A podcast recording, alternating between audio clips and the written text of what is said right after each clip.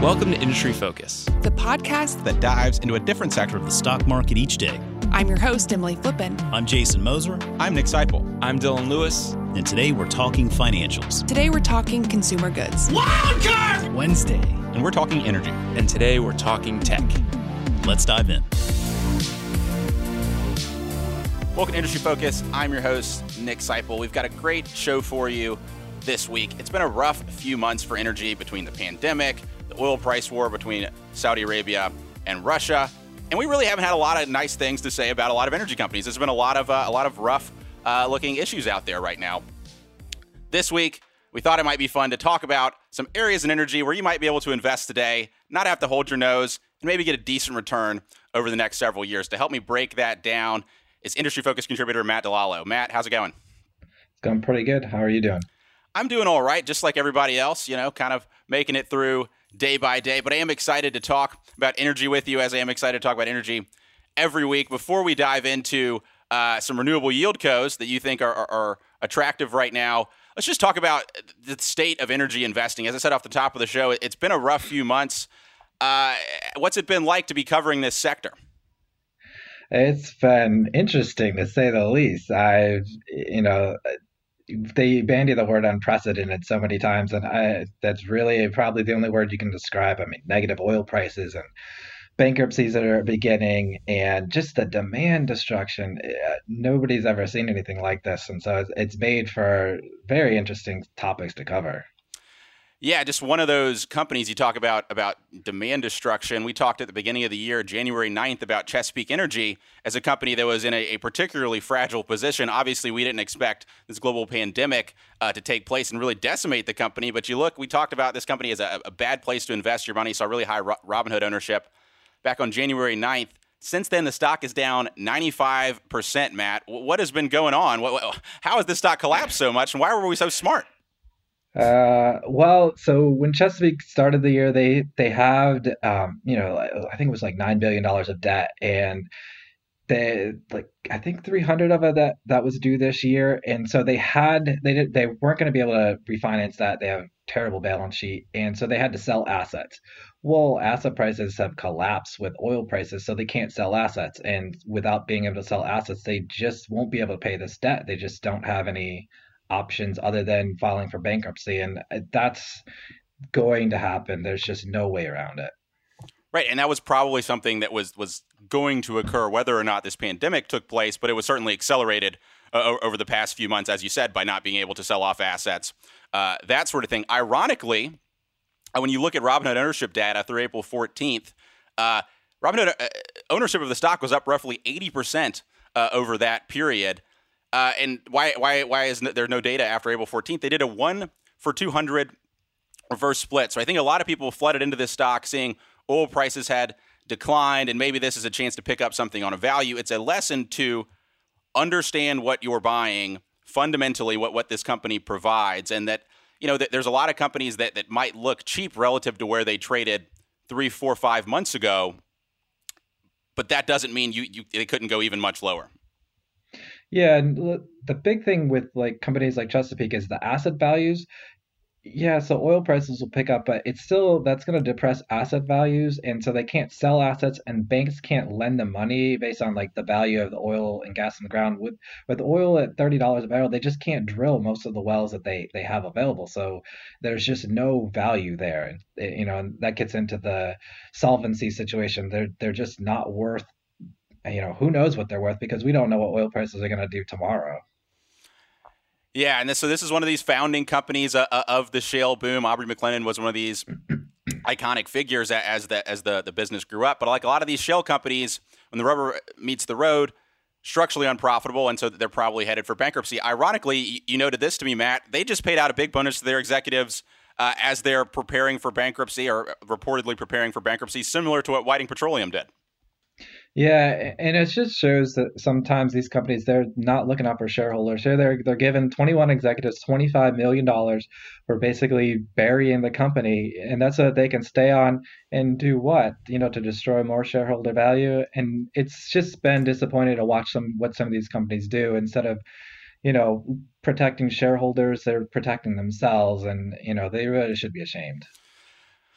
Yeah, and you see this a lot with companies going into bankruptcy. It is what it is, I suppose. So pivoting up from what we talked off the top of the show, we want to bring some cheer and some happiness and some positivity to this show. I know it's been rough in energy. So one sector that is showing some stability, is holding up well for shareholders during this period, are renewable yield cos. And our friend Cam Kane on Twitter tweeted me, asked us to talk about renewable yield cos, so we're going to talk about them right now. For folks who aren't familiar with these businesses, what are they? What is a renewable yield co?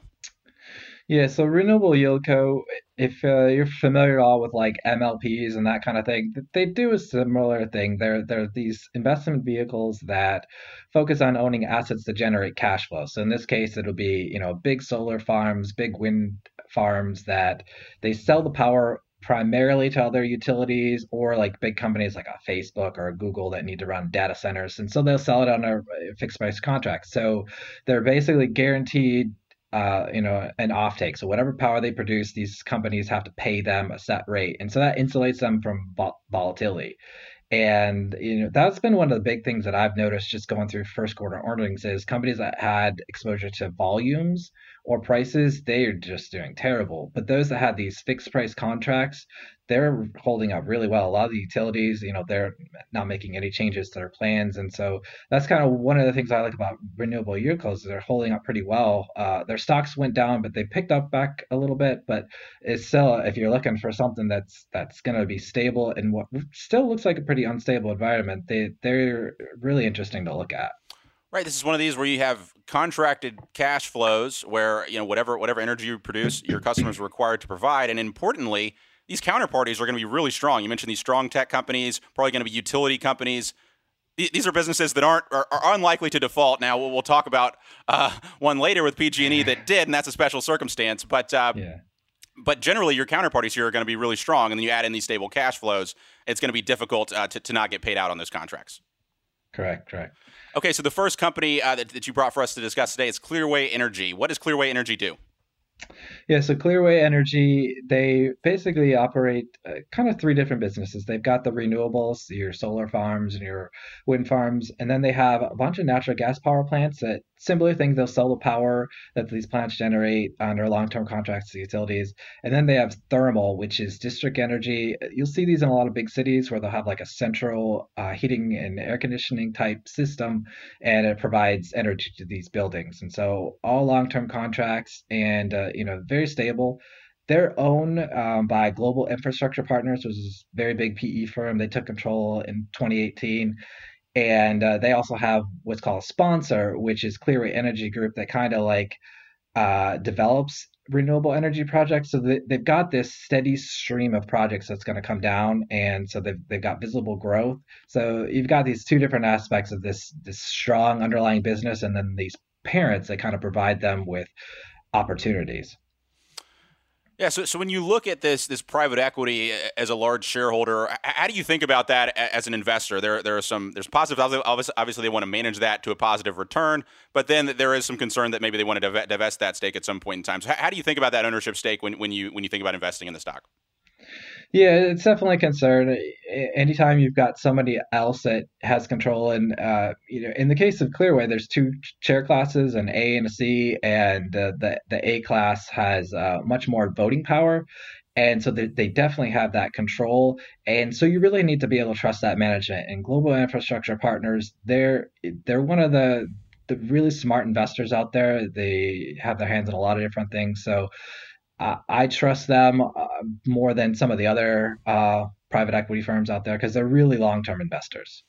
Absolutely. And so I teased earlier that we might talk about one of these scenarios where there was a counterparty who was one of these big utility companies that did get into some trouble that put the company in a little bit of hot water. And in that case, for Clearway Energy, it's PG&E. Obviously, many people are familiar with the California wildfires that were eventually attributed to PG&E, in which they were found liable for, which led to the company declaring bankruptcy. How is that affecting Clearway Energy? Yeah, so Clearway Energy had to cut their dividend because a lot of the projects that they sell power to PG&E have financing components to them, and the lenders said that they had to restrict the cash And the concern is in these bankruptcies, sometimes one of the outcomes is that they adjust the contracts. Now, that doesn't appear to be the case here. And PG&E has continued to pay the contract. So that cash has been building up. And so once they clear through the bankruptcy, they'll have access to this cash and the cash flows going forward. So they've actually said that they're going to normalize their dividend, and then they're going to use this cash to buy some wind projects that they're going to drop down. But, you know, that is a concern, and a lot, something that we probably don't, you know, even think about too much is its counterparty exposure. And in this case, they had, you know, a lot of exposure to PG&E, which before all the bankruptcy issues and fire issues, it was a great counterparty. They were one of the, you know, stronger utilities, but it is an issue to, you know, that investors really need to look at going forward is what is the like worst case scenario risk? Because as we've seen, you know, worst case scenarios can come, you know, before you expect them. Absolutely. Any of these contracts are only as good as your counterparty's ability to fulfill them, as appealing as they can look. So I think this is an important thing to understand about bankruptcy, what happens when a company goes into bankruptcy. As soon as a company declares bankruptcy, there's created this bankruptcy estate, which is this fictional entity that kind of replaces the company. A trustee takes over control of that, and the estate's job is to funnel all the assets, pool all the assets that the company controls in order to divvy those out to all the different claims, both secured and unsecured, on the company. And so what's happening in this case is these payments to Clearway Energy are getting put in a lockbox while the bankruptcy is ongoing to preserve those assets. And when the bankruptcy is cleared, the claims that Clearway Energy are determined to be entitled to will be divvied out to them. And, you know, there as Matt mentioned, there's a chance that those contracts can be altered. That is one of the advantages of bankruptcy is you get some of these abilities to alter contracts, get out of leases, that sort of thing. But by all indications, Matt, it appears these are unlikely to be modified in bankruptcy. Yeah, that's what Clearway has kind of been indicated, in fact that there's been no discussion of that in the bankruptcy proceedings. And they're very close to exiting. I think the judge is supposed to review it very soon. So it looks like a pretty sure bet. Okay. And so then coming out of this, what opportunities does this create for Clearway to grow its dividend and return value to shareholders? Yeah. So they're right now they yield 4%, which is pretty decent. And, they're paying out about 50% of their cash flow, and a yield code, they'll pay out up to 80%. So you could actually see a pretty decent jump in the dividend once this happens. And then they're going to use some of that restricted cash to buy some wind projects. That's going to add another like 5% of their cash flow. And, you know, so I think you're going to see some, you know, significant growth over the next year out of that. And then with these relationships they have and then the steady cash flow that they're generating, I really think that you're going to see just steady growth from them going forward. They really look like one of the kind of interesting opportunities in the yieldco sector. Right, a nice, reliable, steady dividend that you can expect to increase meaningfully when this overhang from PG&E goes away. Correct, yep. And just to lay out those tickers to folks, we didn't mention them. So it's CWEN and CWENA, and the voting shares are CWENA, correct, Matt? Correct, yeah. Okay, so the second company, the second yield co we're going to talk about today is Atlantica Yield. How is Atlantica Yield different from Clearway Energy? Yeah, so Atlantica Yield operates what they call sustainable infrastructure. A lot of similar assets. You've got the renewable energy aspect, the natural gas power plants. But then they've got some other infrastructure, electricity transmission, water desalinization, and then they're buying a Gulf of Mexico natural gas transportation business. So in a sense, you've almost got like a mini Brookfield infrastructure / renewable energy going on, because those are very similar businesses that those two own. So you've just said they're really focused on what's sustainable and going forward, a lot of growth in those type of businesses. Water is, you know, a huge growth business, a lot of investment need there. And of course, electricity transmission, you can build a wind farm out in, you know, Iowa, but then you need the transmission to get that to the city. So really interesting businesses, contractually secured cash flow. They pay almost a 7% dividend because they pay out much higher. So, you know, really interesting business as far as what they own. And then they have a lot of growth, too. They've got an option to buy a U.S. solar farm that'll be meaningful. And then the Gulf of Mexico offshore business that they have the option to buy out. And then they just started a renewable energy partnership in Chile that just bought something. So a lot of visible growth, and that'll fuel dividends. So, Matt, when you look at the water business, I think that's interesting to Atlantica Yield. Obviously, it's different from Clearway. I don't see these all over the place. We mentioned the customer base for the electricity assets might be one of these big tech companies or a utility. For the water assets, would this be water utilities? Who are the customers in this case? Actually, in this case, they're in Algeria, of all places, and it's the National Oil Company of Algeria, which they have these contracts with in this case. So it's a lot of times your big industrial companies will need fresh water, whether they're processing. The mining industry, for example, uses a lot of fresh water. So there could be growth to kind of develop some of those type of assets or buy some of those type water assets. And again, long-term contracts, whatever they produce, the customer has to pay for. Yeah, and so a reminder on the ticker here, it's AY. As between Atlantica Yield and Clearway Energy, do you have a clear preference there? I think that there's a little bit more upside in Clearway right now, just because once that overhang of PG&E happens, you're going to see big dividend boost, and I think that could jump the share price a little bit. Yeah, a little bit of a special situation there going on. One thing I wanted to address, we did have one other attractive option in energy to talk about, but I think when we talk about yield codes, we didn't talk about this off the top. When you're investing in renewables, what is the advantage of investing in a yield co versus some other renewable investment options, whether it's a solar company or a component maker, that sort of thing? Yeah, so as we kind of talked about at the top of the show, volume is a big thing, and you don't have the volume issues with the yield co. But with a solar power manufacturer, right now the demand for solar panels, for example, is down because we can't build things right now. And so volume for them is going to be impacted, and they're very price sensitive when there's not a lot of demand for things. So there's that volatility there, and you're not going to have that volatility in a yield co. And they're really, there are some utilities that you could buy that have a lot of renewable exposure, but this is kind of as pure play as you can get in renewables without that volume issues. And now UCIL, they've had problems in the past. We mentioned, with the counterparties, and some of them got a little overextended. Your Terraform Power and Pattern Energy back in the day, they had some issues. But I think they've kind of learned from those issues of, how can we operate these businesses sustainable? We're all about sustainability and environmental, so we need to have sustainable businesses. So I do think that they've kind of finally figured out the best business model that's sustainable for them. And I think that makes them more attractive for people that are just looking for steadiness in their portfolio. Right. You want exposure to renewable energy, but you don't want to have to, time the market based on, macro factors. And that can really influence demand for these solar panels in particular. Right. Yeah.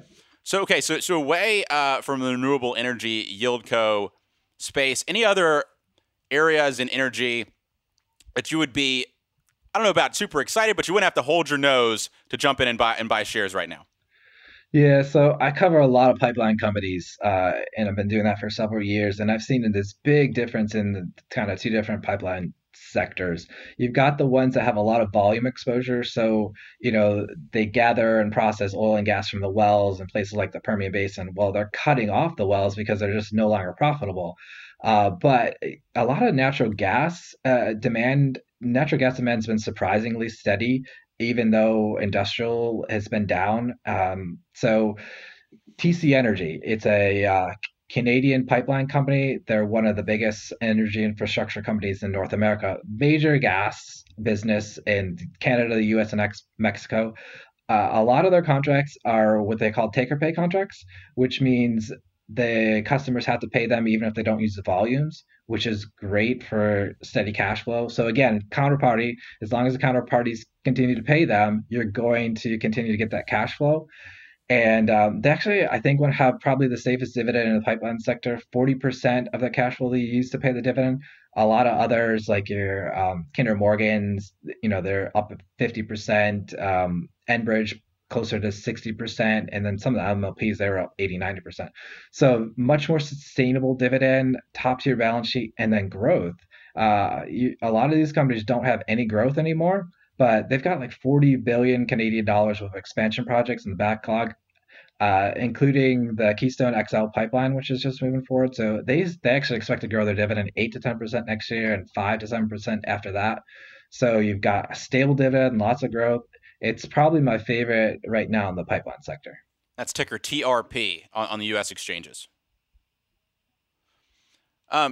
So Matt, when you look at their pipelines, where are they located geographically? What types of producers are they servicing? Yeah, so they're all over. They've got natural gas pipelines, like I mentioned, Canada, the U.S. and Mexico. They're focused on a lot of the big gas plays. So the Marcellus shale, they've got a big business that takes gas out of the Marcellus and ships it down to the Gulf of Mexico, where you're getting those exports. The same thing in Canada. They're actually building an export pipeline to support Shell's LNG Canada project. So they're connecting these gas pipeline or these gas basins to those type of regions. Then they have oil business. Keystone Pipeline's a big one, and they also generate power and they sell it kind of the same way, where it's that those long-term contracts. However, nuclear, they're a big nuclear power producer in Canada. They have a big nuclear plant, so a lot of diversification, a lot of exposure to different sectors. Yeah, and then Matt, last thing, we talked earlier on the renewable yield cos, the importance when it comes to these contracts of counterparties. Who would be TC Energy's major counterparties? A lot of them are your utilities on the gas side, and then on the pipeline side, you've got a lot of the strong Canadian companies like Suncor Energy and Canadian Natural Resources for their pipelines. So very strong counterparties. Any of them, they're going to have, some weaker links, but overall, I think it's something like 95% of their counterparties are investment grade or something similar. So that's very good to see. Right, and some of those companies you mentioned are pretty important to the Canadian economy when you think about it. Absolutely. Okay, so concluding, I think those are three stocks that right now in the energy sector, we could go buy and not worry about too much. Matt, when you're looking out over the next 6 months as an energy investor, how optimistic are you for conditions to improve for shareholders? It's really interesting out there because you really need to see demand come back. And so if demand for gasoline doesn't come back quickly, then we're going to continue to have this big overhang. And anecdotally, there's some evidence out there where gasoline demand has started to come back in some places. So if that happens, then they can burn off some of the supply, and then you don't have the storage issues. But if there's a second wave, or with unemployment being down where it is, there's just so much unknown. So I'm particularly like being careful of things that are volume driven, and we just don't know what's going to happen. We've never been in this situation as a global economy, so I'd err on the side of caution. I agree with you completely. I think the phrase of the year is "I don't know." Yeah, definitely. Matt, thanks as always for hopping on the show. Hey, thanks for having me. As always, people on the program may own companies discussed on the show, and The Motley Fool may have formal recommendations for or against the stocks discussed. So don't buy or sell anything based solely on what you hear. Thanks to Austin Morgan for making us all sound so great. For Matt DiLallo, I'm Nick Sciple. Thanks for listening, and Fool on.